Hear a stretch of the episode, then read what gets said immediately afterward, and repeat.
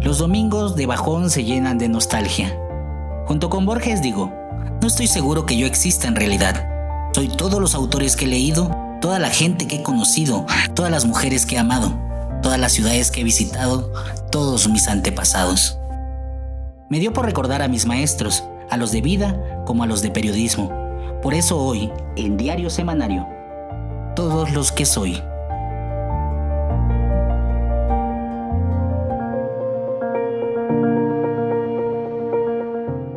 Vamos a donde comienza la memoria. A falta de figura paterna, no podría recordar mis primeros años en Tuxtla Chico sin el doctor José Bartolo Córdoba Ábalos, mi médico familiar, mi obispo de la iglesia mormona y mi maestro de física y química en la secundaria. Me quiso y se reía de mis chistes. Alguna vez me dijo algo al estilo tío Ben de Spider-Man. Peor que la ignorancia es saber y no hacer. Ya en Tuxtla Gutiérrez, luego de emanciparme e irme de casa, matriculado en Ciencias de la Comunicación en la UNASH, tuve dos grandes maestros universitarios. El primero, Mario Nandayapa, un hombre tan apasionado de su quehacer literario y académico que eventualmente, para algunos, ha rayado en la frontera de lo que es correcto. De él, mi amor por la palabra y la confianza de que algunas voces maduran en su caída. Tuve la gran fortuna también de que me diera clases el doctor Sareli Martínez Mendoza, periodista, hombre sensible al arte, pero principalmente un estudioso del periodismo, de sus formas, de su naturaleza y sus circunstancias. A decir verdad, no fui santo universitario de su devoción. Había otros a los que él encendía su velita, pero nunca dejó de ser correcto y generoso. Hace poco me recordó un juramento que hice cuando fui el único de la clase en sacar seis en un trabajo de redacción. Le dije que se acordara de mí, que yo iba a escribir bien algún día. Y lo hiciste, me dijo contento y satisfecho. De él, mi amor a la entrevista y a lo técnico y correcto en el ejercicio periodístico. Ya en la vida real, donde los seis o siete o dieces de la escuela pasan a un segundo plano, conocí a verdaderos maestros del oficio, aquellos que alejados del aula daban cátedra de conocimiento y de experiencias. Conocí a José Juan Balcázar, con quien fundamos el periódico Noticias y tiempo después nuestro pichito más querido, portavoz, el diario de todas las voces. De él aprendí que por más limpio que sea un texto o cualquier producto periodístico, si no tiene intención social o política, simple y sencillamente nació muerto.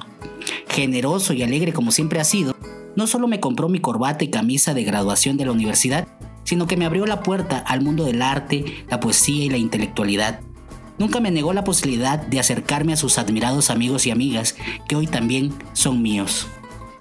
Botón de muestra Héctor Cortés Mandujano, el mejor narrador de Chiapas.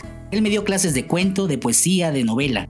Juntos publicamos Cronteinel, una historia colectiva que habla del Chiapas profundo y mágico que pervive en estos días de realismo descarnado.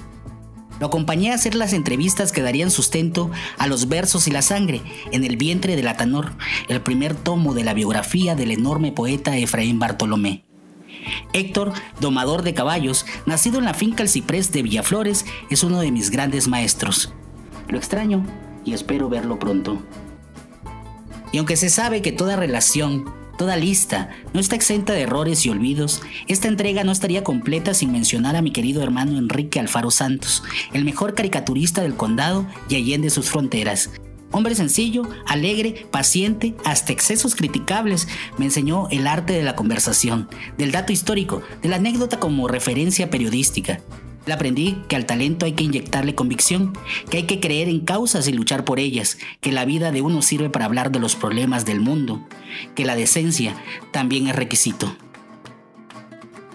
Sé que no hay mujeres en esta añoranza. Lo lamento, no me tocaron. Hay grandes maestras, eso sí, las he visto. Pero de ellas que hablen sus herederos.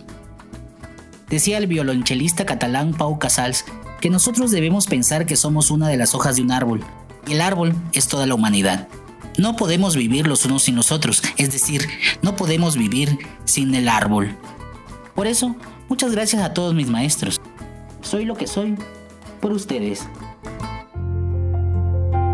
Amigos, amigas, lectores y escuchas, como en el original diario semanario de Jaime Sabines, este es un ejercicio para reparar en lo entretenido y alegre de lo cotidiano y lo íntimo. Es hablar de lo que pasa en torno a nosotros para hablar también de lo que pasa en nosotros. Nos leemos y escuchamos pronto. Hasta la próxima.